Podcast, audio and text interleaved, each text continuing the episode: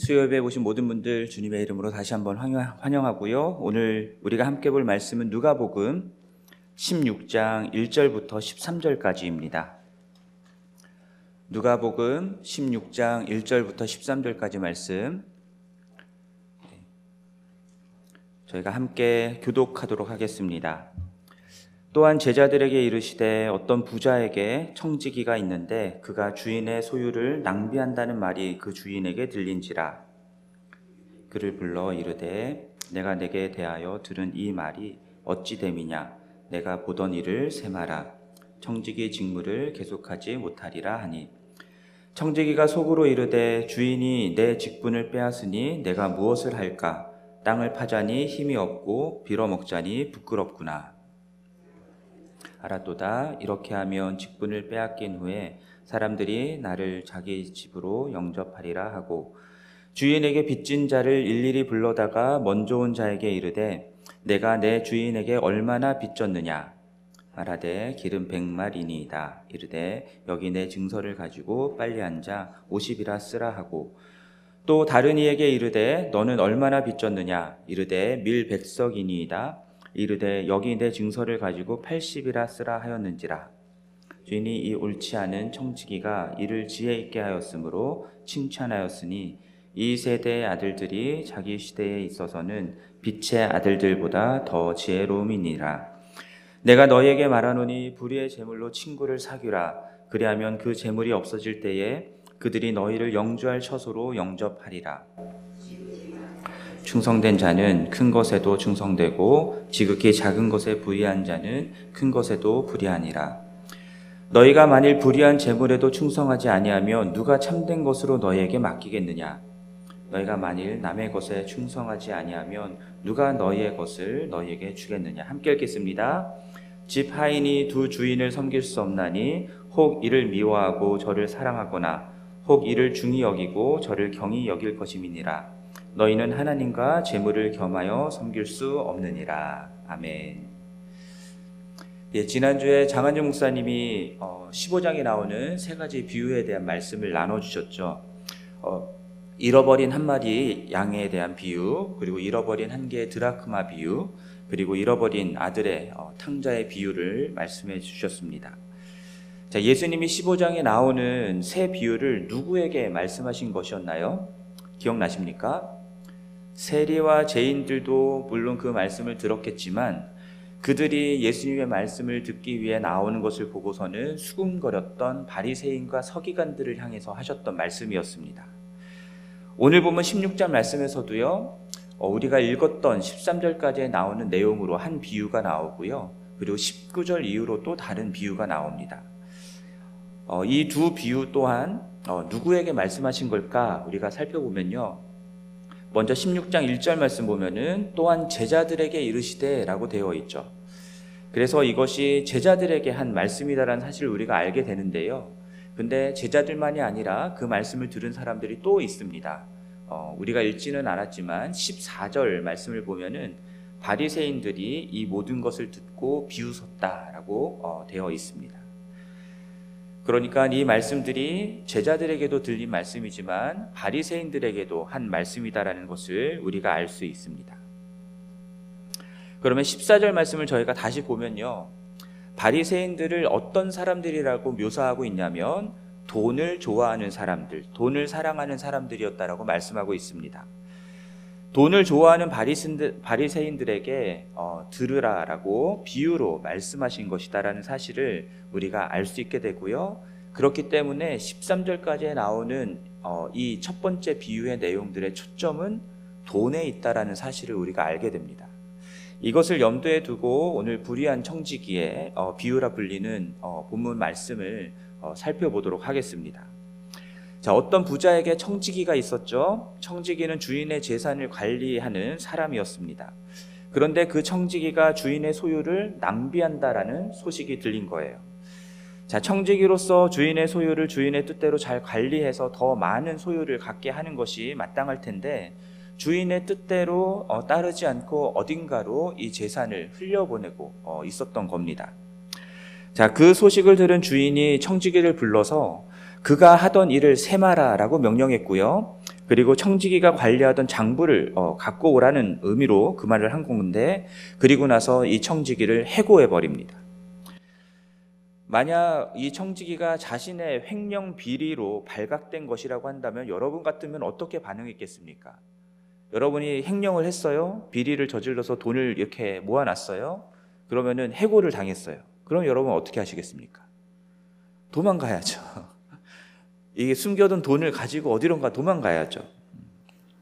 그런데 이 사람은요, 그렇게 하지를 않습니다. 어, 이 사람은 그렇게 하지 않고, 어, 3절 말씀 보면은, 청지기가 주인이 자신의 직무를 빼앗았으니 앞으로 무엇을 할까를 고민하기 시작합니다. 땅을 파는 고된 노동을 하자니 어, 힘이 없고 어, 직업이 없어서 빌어먹을 것을 생각하니 부끄럽다라고 얘기를 하죠. 자, 고민 중에 어, 하나의 어, 안을 생각해내는데 그게 이제 4절 말씀에 나옵니다.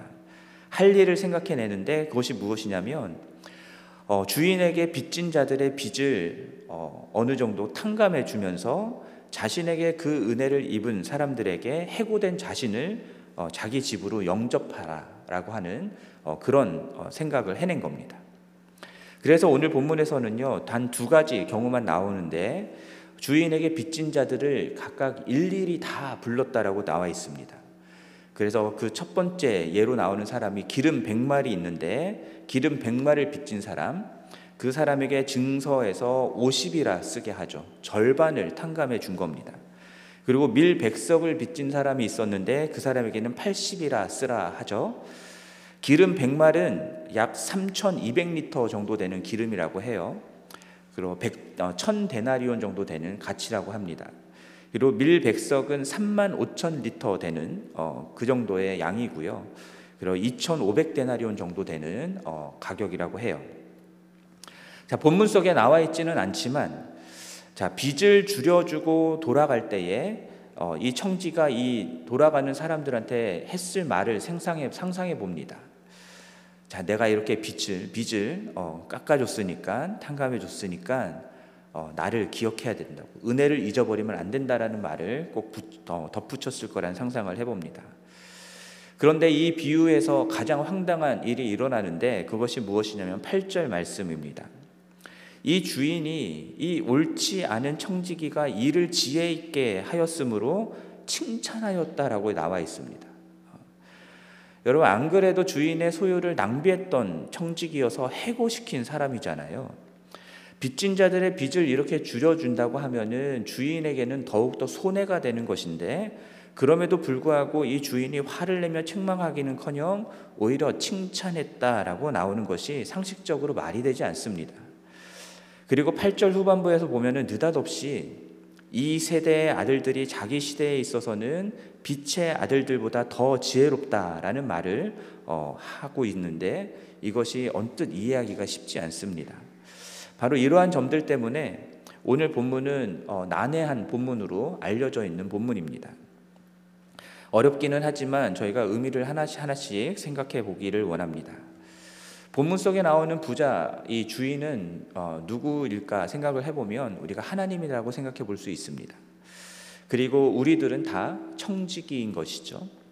그런데 이것이 우리 그리스도인들만이 아니라 이 세대의 아들들이라 불리는 모든 사람들이 다 하나님께서 청지기로 맡겨준 어, 무언가가 있는 사람들인 겁니다.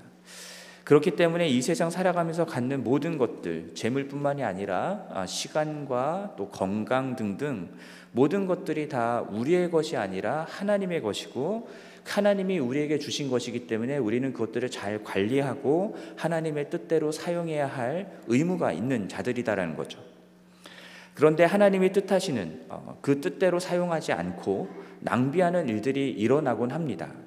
그래서 우리들은 자기 멋대로 내가 원하는 대로 내 것인 마냥 어, 우리의 것들을 재물을 건강을 시간을 사용하곤 하죠.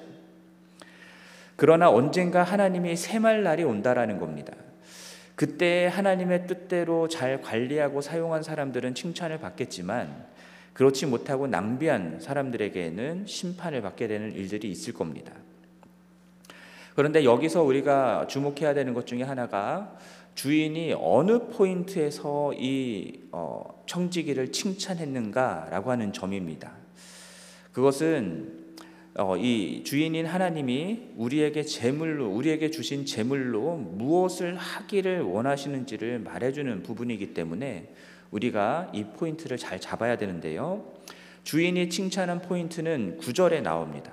9절 말씀 보면은 자신의 재물로 친구를 사귀었다라는 이 점에서 칭찬하고 있는 것을 우리가 보게 됩니다. 재물을 써서 사람을 얻었다라고 말할 수 있는 부분이죠. 어, 재물로 사, 친구를 사귀었다라고 하는 것은 내 재물을 써서 사람을 얻었다라는 것으로 이해할 수 있습니다. 자, 어쩌면 주인이 청지기에게 자신의 소유를 맡기면서 원했던 그 주인의 뜻은 단순히 재산을 잘 관리해서 더 늘려라, 더 많은 재산을 얻어라라고 하는 그런 것이 아니라 오히려 주인의 재물을 가지고 써서 사람을 얻기를 원했던 것이 아닐까라는 점도 생각해 볼 수 있을 것 같습니다. 어쩌면 빚진 사람들이 내야 하는 이 빚 그리고 이자가 너무 높은 이자율로 부당하게 빚진 부분들이 있기 때문에 그렇게 해서 더 많은 소유를 가지고자 했던 것이 주인의 입장에서는 이 청지기가 어, 불이하다 여겨졌던 부분일 수도 있습니다. 자신의 소유를 자신의 뜻대로 사용하지 않고 낭비했다라고 생각해 볼 수 있는 부분입니다. 그렇기 때문에 높은 이자율을 어, 풀어주고 갚아야 할 빚을 낮춰주는 것을 통해서 사람을 얻었고 그 일을 한 것이 오히려 이 주인이 원했던 뜻이었다라는 것들도 우리가 생각해 볼 수 있고요. 그렇기 때문에 이 주인 어, 이 주인이 이 청지기가 한 일에 대해서 칭찬한 것이 아닐까라고 하는 점도 생각해 볼 수 있습니다. 자, 8절 후반부에 어, 이 세대의 아들들이 자기 시대에 있어서는 빛의 아들들보다 더 지혜롭다라고 말을 했는데요. 어, 오히려 자기 앞가림하고 앞날을 준비하는 일들에 있어서는 어, 이 시대 이 세대를 살아가는 많은 사람들이 어, 더 지혜롭다라고 하는 점들을 말하고 있는 겁니다. 그러나 반대로 보면은 빛의 아들들이라고 불리는 하나님의 백성이라고도 할 수 있고요. 오늘 본문 속에서는 바리새인들이라고 할 수 있는데요. 그러한 사람들은 오히려 사람을 얻기 위해 재물을 사용하는 이 지혜를 행하지 않는다라는 점을 예수님께서 지적하고 있는 부분이기도 합니다. 자, 14절 다시 한번 우리가 보면요. 아브라함의 자손임을 자랑하고 하나님의 율법을 지키는 것을 자랑하는 이 바리새인들이 무엇을 자랑하고 좋아한다라고 얘기했습니까? 돈을 좋아하고 돈을 사랑한다라고 얘기를 했죠. 돈을 사랑한다라고 말하는 것은 어, 돈을 자기만을 위해서 쓰려고 한다라는 겁니다. 그러니까 하나님의 백성이라고 말하는 빛의 자녀들이라고 얘기하는 사람들이 어, 스스로 어, 자신의 재물을 친구를 얻기 위해서 쓰지 않고 사람을 얻기 위해서 쓰지 않고 나 자신만을 위해서 쓰고 있는 모습들 이야기를 하는 것이죠. 그럼 구절 말씀에서 불의한 재물 어, 곧 세속적인 재물로 친구를 사귀라고 할 때에 이 친구는 과연 누구인가? 친구는 누구이겠습니까? 9절 말씀 보면요. 9번 9절 후반부 말씀 보면은 영주할 처소를 얻는다라고 하는 말이 나오거든요. 영주할 처소로 영접하리라라고 하는 말이 나오거든요. 이 영주할 처소라는 것은 영원히 거할 처소를 얘기하는 것이죠. 그곳으로 영접한다라고 하는 것을 볼 때에 여기서 말하는 이 친구는 누구겠습니까? 하나님으로 볼 수 있는 겁니다. 그러니까 더 이상 재물이 자신에게 아무런 도움이 되지 않을 때를 위해서 지금 내가 가지고 있는 현재 내가 가지고 있는 재물을 하나님을 친구로 사귀는 일에 사용해야 된다라는 것을 말하는 것이죠. 더 이상 재물이 자신에게 아무런 도움이 되지 않을 때가 반드시 옵니다. 그때가 언제입니까? 죽을 때죠. 어. 죽을 때는 아무도 자신이 가지고 있는 재물을 가지고 갈 수가 없습니다. 그래서 수위에는 주머니가 없다고 하잖아요. 그래서 누가복음 12장에서도요. 자기를 위하여서 재물을 쌓아두고 하나님께 대하여 부요하지 않았던 한 부자의 어리석음을 지적하고 있습니다. 부자가 자기를 위하여 새로 곡간을 만들고 재물을 풍성히 쌓아놓고 잔치를 벌이면서 즐겼지만 그날 하나님이 그 영혼을 도로 찾으면 그 준비한 재물들이 누구의 것이 되겠느냐라고 주님이 말씀을 하셨잖아요. 그래서 살아있는 동안에 하나님이 우리에게 허락하신 재물을 어떻게 사용하여서 하나님을 친구로 사귀고 하나님을 얻는 삶을 살아야 할지를 우리는 생각해야 되는 겁니다. 그리고 그렇게 살아가는 것이 지혜를 어, 지혜 있다라고 말할 수 있는 것이죠. 그러면 어떻게 재물을 사용해야 우리가 하나님을 친구로 사귈 수 있겠습니까? 어, 누가복음에서 이런 부분들을 계속해서 이야기하는데요. 특별히 누가복음 12장 말씀 보면은 그리고 우리가 잘 아는 마태복음 6장 33절 말씀 보면은 그의 나라를 위해서 재물을 쓰라는 겁니다. 그의 나라와 그의 의를 먼저 구하라는 것이죠. 그러면 어떻게 하는 것이 하나님이 우리에게 주신 그 재물로 그의 나라를 구하는 것이겠습니까? 그것은 또한 12장에서 누가복음 12장에서 이렇게 얘기합니다. 소유를 팔아 구제하여 낡아지지 아니하는 배낭 곧 하늘에 둔 바 다함이 없는 보물을 쌓으라라고 말씀합니다. 우리에게 주신 재물로 이 세상에서 살아가는 수많은 가난하고 힘없고 연약한 사람들을 위해서 그 재물을 사용하는 것. 그것이 하나님을 친구로 사귀는 것이다라는 것을 말하는 거예요. 그러고 보면요, 어, 오늘 본문 속에 나오는 구절에서 어, 친구를 사귀라고 했을 때 한글 성경에는 그냥 친구를 사귀라라고 되어 있지만 이 친구라는 단어가 헬라어 원어로는 복수형으로 되어 있습니다.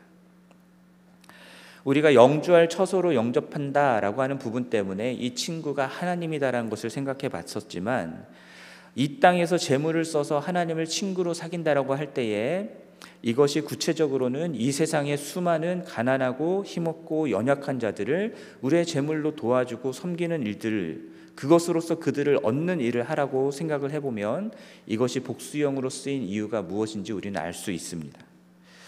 보다 구체적으로는요, 15장에 이어서 16장에서 지금 비유를 말씀하고 있는 거잖아요.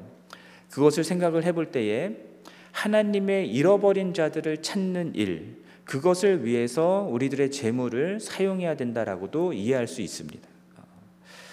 하지만 돈을 좋아하고 사랑한 바리새인들이 지금 오늘 본문의 말씀을 들었을 때 어떻게 반응했습니까?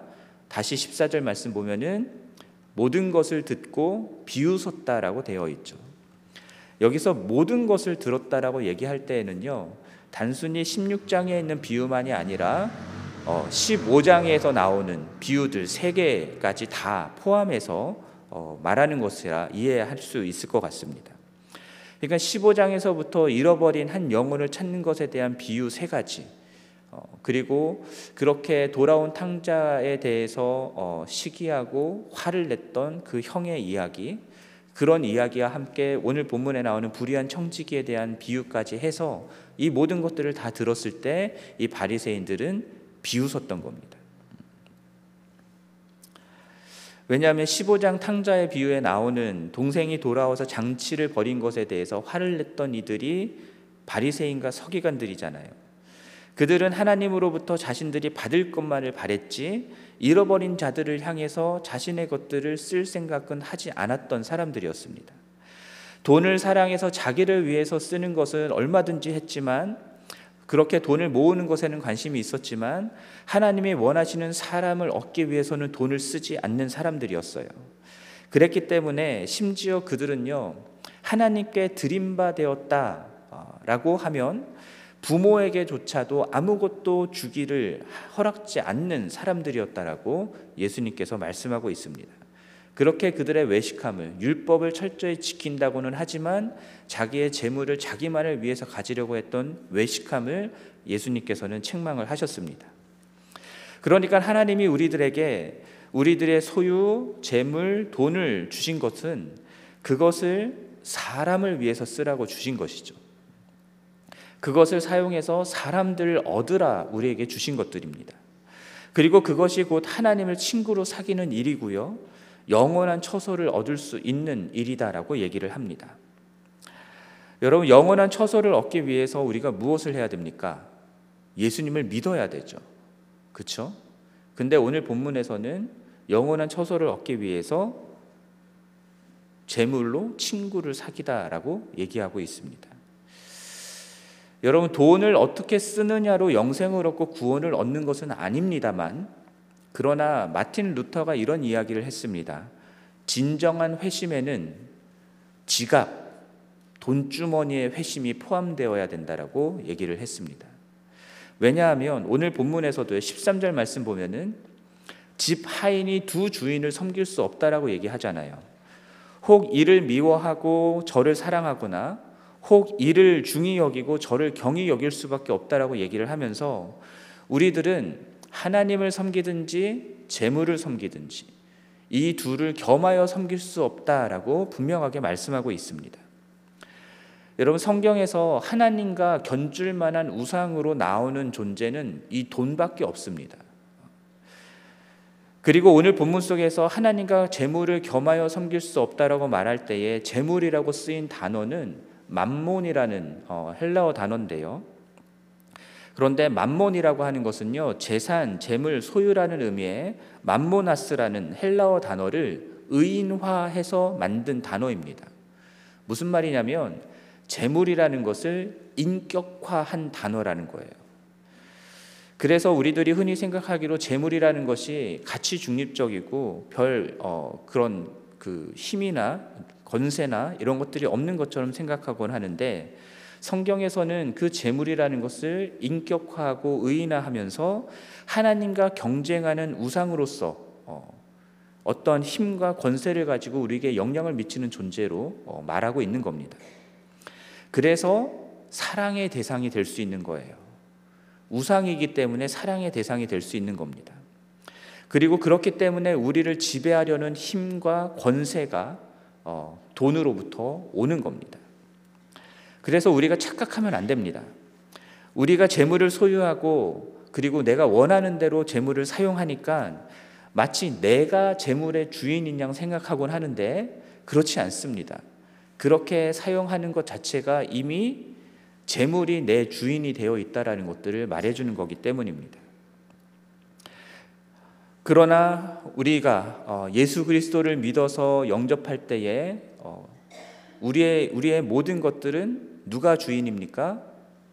하나님이 주인인 것이죠. 예수 그리스도를 믿고 그분을 내 삶의 구원자일 뿐만 아니라 내 삶의 주인으로 모셔드리는 거잖아요. 그렇다면은 내가 가지고 있는 모든 것들, 내 돈, 재물까지도 다 누구의 것입니까? 주님의 것이다라는 것을 고백하는 겁니다. 그렇기 때문에 예수님을 내 삶의 주인으로 영접한 자는요, 돈을 섬길 수가 없는 겁니다. 재물을 내 삶의 주인으로 만들 수가 없는 겁니다. 지난 주일 날도 제가 말씀드렸던 것처럼 로마서 14장에서도 말하잖아요. 우리는 사나 죽으나 누구의 것이라고요? 주님의 것이라고요. 우리의 모든 것이 주님의 것인데 어떻게 우리가 가진 재물이 우리의 주인 노릇을 할 수 있겠냐는 겁니다. 이러한 의미에서 진정한 회심에 돈지갑에 회심이 포함되어야 된다라는 거예요. 그렇다면 우리가 어떻게 돈을 벌어야 하고 어떻게 돈을 보관해야 되고 어떻게 돈을 써야 되느냐 이 모든 것들을 결정함에 있어서 우리의 주인 되신 예수 그리스도의 뜻이 반영되어야 되는 것이죠. 그것을 따라야 되는 것입니다. 그래서 11절과 12절 말씀 보면요. 만약 이 세속적인 재물이라고 하는 것, 이것을 작은 것이라고 표현하는데 이 작은 것에 충성하지 않는 사람에게 누가 참된 것을 맡길 수 있겠냐라고 말씀합니다. 남의 것이라고 얘기하는 것에 이 재물이라는 것에 충실하지 않으면 누가 우리의 몫을 주겠냐라고 말씀하고 계십니다. 예수님은 돈을 사랑해서 예수님의 말씀에 비웃고 있는 바리새인들을 향해서 스스로 의롭다라고 생각하면서 어, 자기 자신을 높이고 있는 그런 바리새인들을 향해서 그들이 율법의 행위든 돈이든 그것으로는 사람들 중에 높임을 받는 자들이 될 수 있겠지만 그러나 하나님에게는 하나님 앞에서는 미움을 받는 그런 존재들이다라는 사실을 오늘 보면 15절에서도 얘기를 하고 있습니다. 그리고 돈을 사랑하여서 하나님 나라 복음을 받아들이지 않고 비웃는 그들은 율법을 아무리 철저히 지키려 한다 해도 이미 율법을 범한 자들이 되는 것이죠. 그들이 가르치는 율법은 그들에 의해서 선별된 아주 선택적으로 선별된 복음 아, 율법일 수밖에 없는 겁니다. 모든 율법들을 다 가르치는 것이 아니죠. 그리고 18절 말씀 보면은 간음에 대한 이야기를 하고 있는데요. 물론 어, 이 율법을 철저하게 지키는 부분에 있어서 모든 율법이 이루어진다라고 하는 부분에 있어서 하나의 어, 예로서 이제 간음에 대한 규정을 말하는 부분이기도 하지만 오늘 본문 말씀이 이 앞에 나오는 돈에 대한 비유, 불의한 청지기에 대한 비유와 함께 이제 뒷부분에 19절 이후로 나오는 비유의 내용들 보면은 부자와 어, 거지 나사로 이야기가 나오거든요. 둘 다 사실상 돈에 대한 내용들을 말하는 것인데 이 두 이야기 사이에 누가가 이 내용을 여기다 집어넣었다라는 것들을 생각해 본다면 이 간음이라고 하는 부분을 굳이 이 하나만 언급했다라고 하는 것을 생각해 보면 앞에서 13절에서 얘기했던 것처럼 하나님과 재물을 겸하여 섬길 수 없는데 근데 이 둘 다를 섬기면서 간음을 저지르고 있는 것에 대한 어, 고발일 수도 있겠다라는 생각을 해보았습니다. 어찌 됐건 이제 예수님은요 19절 이후로 이제 부자와 나사로 비유 또한 얘기를 하고 있습니다. 이 역시도 돈을 사랑하는 바리새인들을 향해서 하신 말씀입니다. 그 부자는 어, 자색옷과 고운 베옷을 입고 날마다 호화롭게 즐기던 사람이었다라고 묘사되어 있고요. 그만큼 가진 재물이 많았던 사람이다라는 거죠. 반면에 나사로는 어떤 사람이었습니까? 거지였습니다. 그냥 거지가 아니라 몸에는 헌데 투성이었다라고 얘기하고요. 그래서 고름이 나고 하는 그런 일들이 있었고 부자의 대문 앞에 버려진 사람이었다라고 묘사되어 있습니다. 그 부자의 상에서 떨어지는 부스럭이라도 얻어 먹을까 해서 그것으로 배를 채울 수밖에 없었던 사람이었고요. 개들이 와서 나사로의 헌대를 핥았다라고 얘기를 합니다. 결국은 그 나사로가 죽었습니다. 아마도 굶어 죽지 않았을까라는 생각을 해봅니다. 그리고서는 천사들에게 받들려 아브라함의 품에 들어가고요. 또한 부자도 죽어서 장사가 되는데 어, 부자는 음부에서 고통 중에 있다라고 말씀하고 있습니다. 그리고 눈을 들어보니 멀리 아브라함과 그 품에 있는 나사로가 보였다라는 거예요. 그래서 그의 조상인 아브라함을 부릅니다. 아버지여 하고 부르죠. 나를 불쌍히 여겨 주셔서 나사로를 보내어 그 손가락 끝에 어, 물을 찍어서 혀를 시원내 혀를 시원하게 해달라라고 청합니다. 그만큼 지옥의 불꽃 가운데에 괴롭다라는 것들을 보여주는 것이겠죠. 그런데 이 여기에 쓰여 있는 이 부분이 단순히 지옥에서 지옥은 이렇게 고통스러운 곳이야라는 것을 말하기 위해서 쓰인 게 아니라요. 도대체 이 부자는 왜 지옥에 갔을까를 생각해 봐야 되는 겁니다.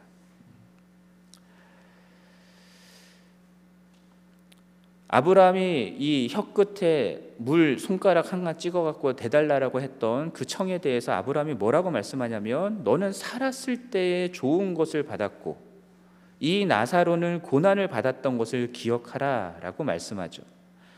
그래서 이제 나사로는 여기서 위로를 받고 너는 거기서 괴로움을 받는 것이다라고 말씀합니다. 뿐만 아니라 음부에 있는 부자와 나사로와 어, 아브라함과 나사로 사이에는 큰 구렁텅이가 있어서 건너갈 수 없다라는 말씀도 하고요. 그러면 나사로를 이제 내 아버지의 집으로 보내서 내 다섯 형제가 있으니 그들에게 이 고통스러운 음부에 오지 않도록 어, 이야기를 해달라는 청을 합니다. 그러자 아브라함은 그들에게 모세와 선지자들이 있으니 그들의 말을 들어야 한다라고 말하고 부자는 그렇지 않다고 어, 죽은 자가 살아나서 가서 이야기를 하면 그들이 들을 것이다라고 얘기를 하는데 아브라함은 모세와 선지자의 말도 듣지 않은 사람들은 죽은 자가 가서 말한다고 해도 듣지 않을 것이다 라는 것으로 오늘 비유가 마치게 됩니다. 이 비유에서 말씀드렸던 것처럼 부자는요 스스로가 아브라함을 나의 아버지라고 부르는 사람이었습니다. 아브라함의 자녀였다라는 것이죠. 그러니까 스스로 택함을 받은 구원받은 선민이었다라는 의미입니다. 그러나 그는 아브라함이 있는 하나님 나라에 들어갈 수가 없었습니다. 아브라함의 자녀라 여긴 그가 하나님 나라에 들어가지 못하고 지옥에 간 그 이유, 그 이유가 무엇이겠습니까? 살아있는 동안 하나님이 자신에게 주신 재물을 자기만을 위해서 호화호식하며 사는, 사는데 썼기 때문입니다. 청지기 비유에서 보았던 것처럼 불의한 재물을 자기만을 위해 썼을 뿐 사람들을 위해서 쓰지 않았던 겁니다. 하나님이 그에게 많은 재물을 주신 것은 그를 청지기로 삼은 것이죠. 그렇다면은 가난하고 힘없고 연약한 사람들을 어, 그에게 나누어 주고 베풀라고 주신 것인데 그는 자기 대문 앞에서 자기 상에 떨어지는 부스러기를 먹고자 했던 그 나사로를 전혀 돌보지 않고 결국은 죽게 만든 사람입니다. 자기 대문 앞에서 죽은 나사로의 시신은 거두어 주었을까요? 살았을 때도 먹을 거 주지 않았던 사람이 죽었다고 그 시신 치르는 데 돈을 들였겠습니까? 그럴 리 없습니다. 하나님이 자신에게 주신 제물로 나사로를 돕고 구제하는 그 섬기는 것이 하나님의 뜻이었는데 그것이 하나님을 친구로 사귀는 일이었고 영주할 처소로 영접받을 수 있는 일이었는데 그러나 그는 자신에게 주어진 재물을 자기인 것 마냥 자기만을 위해서 살았던 것이고 그렇게 재물을 주인 삼아 살았기 때문에 지옥에 간 것입니다. 재물이 없어질 때를 대비해서 하나님을 친구로 삼았어야죠. 하나님을 주인으로 삼고 하나님을 위해서 살아가는 사람이었어야 되는데 그러지를 못했던 겁니다. 누가복음 18장 말씀에서도요. 율법을 어려서부터 잘 지킨 부자 관리 이야기가 나오죠. 영생을 얻지 그, 그 부자 관리가 영생을 얻지 못한 이유가 무엇입니까? 한 가지 부족한 것이 있었죠.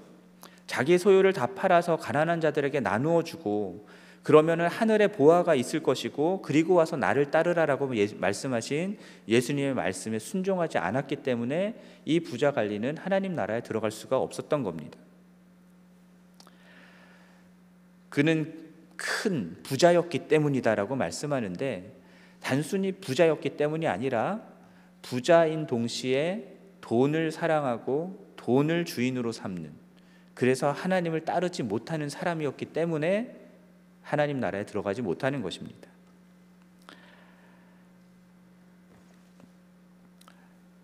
이것은 부자든 가난한 사람이든 마찬가지입니다.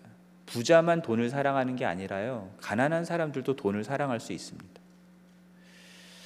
하나님과 재물을 겸하여 섬길 수 없는데 하나님이 아닌 재물을 주인으로 삼고 우상 숭배하며 살아가는 사람들은 결코 하나님 나라에 들어갈 수 없다라는 겁니다.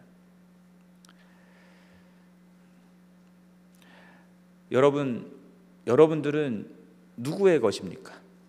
하나님의 것이죠. 아멘이십니까? 그럼 여러분의 재물은 누구의 것입니까? 하나님의 것이죠. 여러분들이 하나님의 것이고 여러분의 재물도 하나님의 것이라고 한다면 그러면 여러분들은 재물을 어떻게 사용하고 계십니까? 재물을 써서 사람을 얻는 데 사용하고 계십니까? 아니면 여러분들을 위해서만 사용하고 계십니까? 재물을 써서 가난하고 힘없고 연약한 자들, 주님이 찾으시는 잃어버린 자들을 위해서 사용하고 계십니까? 그들을 얻기 위해서 사용하고 계십니까? 아니면 나만을 위해서, 내 가족만을 위해서 사용하고 계십니까? 제가 유학 생활하고 미국에서 살면서 하나님이 정말 제대로 가르쳐 주신 것이 하나가 있다면 누가 너의 삶을 책임지는 자인가입니다. 하나님인가 아니면 돈인가? 여러분 누가 우리의 삶을 책임집니까? 하나님이시죠. 근데 왜 통장에 돈이 없으면 그렇게 불안해 합니까? 하나님은 계속 계시고 그분이 우리의 삶을 책임진다고 하는데 왜 통장에 돈이 없으면 그렇게 불안해 하십니까? 제가 그랬기 때문에 말씀드리는 겁니다. 등록금 내야 되고 렌트비 내야 되고 하는데 돈이 없다 보니까 너무 불안한 거예요. 너무 초조하고 이거 어떡하지 어떡하지 계속 돈 생각만 합니다. 그런 뭐의 저의 모습을 보면서 아 내가 머리로는 말로는 하나님이 내 삶을 책임진다라고 얘기를 하는데 사실은 돈이 내 삶을 책임진다라고 돈을 의지하면서 살고 있었구나라는 것을 그때 깨달았습니다. 2007년부터 제가 아내와 재정을 오로지 하나님께만 의지하면서 살겠다라고 결단했던 때가 있습니다. 그것이 어떤 뜻이냐면 조지 뮬러처럼 돈이 필요한데 돈이 없으면 기도하러 가는 거죠. 전화하고 부모님께 전화해서 돈 받은 게 아니라 돈 있을 만한 사람한테 찾아가서 부탁하는 게 아니라 기도하러 들어가는 삶을 살고자 했습니다. 그리고 그렇게 했을 때 하나님이 채워주시는 정말 기적과 같은 일들이 참 많이 있었습니다. 그래서 이제는 통장에 돈이 좀 없어도 이제 어, 괜찮다 할 만큼 이제 깡을 부릴 수 있는 것들이 좀 생겼습니다. 그래도 그래도 여전히 돈이 없으면 이제 어떡하지 이런 생각을 먼저 제 안에서 훅 이렇게 올라오는 어, 그런 것들이 여전히 있곤 합니다. 저에게 있어서 하나님을 믿는 믿음으로 살아간다라고 하는 것은 그것의 구체적인 의미는요. 돈이 아니라 하나님이 내 삶을 책임지시다라는 믿음으로 살아가는 겁니다. 그렇기 때문에 돈이 돈이 아니라 돈이 있고 없고를 떠나서 하나님의 나라와 그의 일을 먼저 구하며 살아가는 것이고요. 그렇게 살 때에 필요한 모든 것들을 하나님이 공급해 주신다 약속하신 그 약속의 말씀을 의지하면서 살아가는 것이 저에게 있어서는 하나님을 믿는 믿음으로 살아간다라는 의미입니다. 여러분 그렇게 살려면 어떻게 해야 되는지 아십니까? 여러분 생존을 걸어야 됩니다. 무슨 말씀인지 아시겠습니까? 여러분 사람이 생존을 건다라는 게 얼마나 두렵고 불안한 일인지 모릅니다. 그런데 그렇기 때문에 그렇게 두렵고 불안한 일이기 때문에 하나님을 믿는 믿음이 필요한 것이겠죠. 하나님이 우리의 삶을 책임지시기 때문에 지금 내게 있는 재정을 필요한 누군가에게로 기꺼이 흘려보낼 수 있는 겁니다. 지금 내가 이 일을 사람을 얻는 데 쓴 이 돈을 사람을 얻는 데 쓴다고 하면 하나님이 그 모든 것들을 채워 주실 거라 믿는 믿음으로 그 일을 할 수 있다라는 거죠. 여러분 우리들은 자본주의의 끝판왕인 미국에서 살아가고 있습니다. 그렇죠? 이 미국을 살아가는 우리들이 주변을 둘러볼 때 모든 세상이 다 돈의 영향력 하에 어, 살아가고 있는 이 세상 가운데에서 정말 거룩하게 살아간다라고 한다면 여러분 그것이 무엇을 의미하는 것이겠습니까? 거룩하다라고 하는 것은 구별됐다라는 말이기도 하지만 구별되었기 때문에 세상으로부터 내가 더 이상 영향을 받지 않는다는 의미이기도 합니다. 이 우리가 살고 있는 세상이 돈의 영향력 하에 지배받고 있는 세상이라고 한다면 그것의 영향력을 받지 않는 삶을 살아가는 거 그것이 거룩한 삶인데 그렇다라고 한다면 우리는 어떤 삶을 살아야 되겠습니까? 돈이 아니라 하나님이 우리의 삶을 책임지시기 때문에 지금 내게 있는 재물을 기꺼이 사람들을 위해서 나누고 베푸는 삶을 살아가는 것. 어, 그렇게 살아가는 모습이라 저는 믿습니다. 개인적으로 카이로스 선교 훈련을 하면서 어, 제가 결단한 부분이 있습니다. 어, 카이로스 선교 훈련에서 이제 재정에 대한 이야기를 하거든요. 그때에 이제 씨앗이 되는 이렇게 뿌려서 이제 그 곡식을 거둬야 되는 그 씨앗이 되는 그 씨앗들은 다 먹어버리면 안 된다라는 것을 가르쳐요. 여러분 아시죠? 씨감자 씨앗이 되는 그 곡식들은 먹어버리면 소출을 얻을 수 있게 얻지를 못하게 되잖아요. 음. 그러니까 그 씨앗은 먹어버리면 안 된다라는 것들을 배우면서 그것과 연결지어서 어떤 이야기를 하냐면 이제 어, 요한 웨슬레라고 하는 사람이 어떤 삶을 살았는지를 예를 드는데요. 요한 웨슬레는 어, 자신의 버짓을 딱 정해놨습니다. 자신이 살, 삶을 살아가는 데 있어서 이만큼의 돈은 나와 가족을 위해서 사용한다. 딱 정해놓고요. 그 이외에 추가되는 모든 비용들은 다 하나님 나라를 위해서 선교를 위해서 어, 사용하는 삶을 살았습니다. 이 사람이 점점 유명해지면 유명해질수록 더 많은 돈들을 벌었습니다. 왜냐 책도 쓰고 인세도 들어오고 하니까 더 많은 돈들을 벌었는데 그때에도 본인이 정한 버짓을 크게 늘리지 않고 어, 많은 포션을 주님의 나라를 위해서 썼던 것들을 보았습니다. 하나님께서 저에게 주신 도전이었습니다. 저 저에게도 그렇게 살라라고 말씀해 주셨고요. 어, 그래서 아직 버짓을 딱 정하지를 못했습니다. 왜냐하면 늘 부족해서 여전히 부족해서 어, 그리고 아이들이 셋이나 있고 자라니까 야, 부족한 부분들이 있어서 아직 버짓 그 저희들이 삶을 살아갈 수 있을 만큼의 버짓이라고 할 수 있는 것들이 부족한 부분들이 있어 아직 그 버짓을 정하지 못했는데 이제 그 목표 지점이 다다르면 그것보다 더 많은 폴션으로 들어오는 재정들은 선교를 위해서 주님의 나라를 위해서 어, 쓰는 것을 저는 결단을 했습니다. 여러분들도요 그렇게 여러분들의 재정을 어떻게 쓸지에 대해서 어, 결단하셨으면 좋겠습니다. 이 세상을 살아가면서 돈의 영향을 받지 아니하고 주님을 주님이 내 삶을 책임지신다라는 그것 때문에 기꺼이 내 삶의 재정을 주님께 나라를 위해서 내어주는 삶. 여러분 개개인들도 그렇고 우리 교회도 그렇고 우리 주변에 가난하고 힘없고 연약한 사람들 그들의 삶의 피로를 채워주는 일에 정말 기꺼이 우리의 재물을 나누는 어, 그런 교회가 됐으면 좋겠고요. 정말 주님이 찾으시는 그 한 영혼을 주님께 돌이키는 그 일을 위해서 기꺼이 내가 가지고 있는 것들을 나누는 교회가 됐으면 좋겠습니다. 그렇게 우리가 우리 교회가 사람을 얻고 그로써 하나님을 친구로 사귀는 그런 교회였으면 좋겠고요. 그렇게 이 세상을 향해서 돈이 주인이 되고 우상이 되어 있는 이 세상을 향해서 재물이 아니라 하나님이 온 세상의 참 주인이다라는 사실을 분명하게 증거하고 나타내는 우리 모두가 되었으면 좋겠습니다.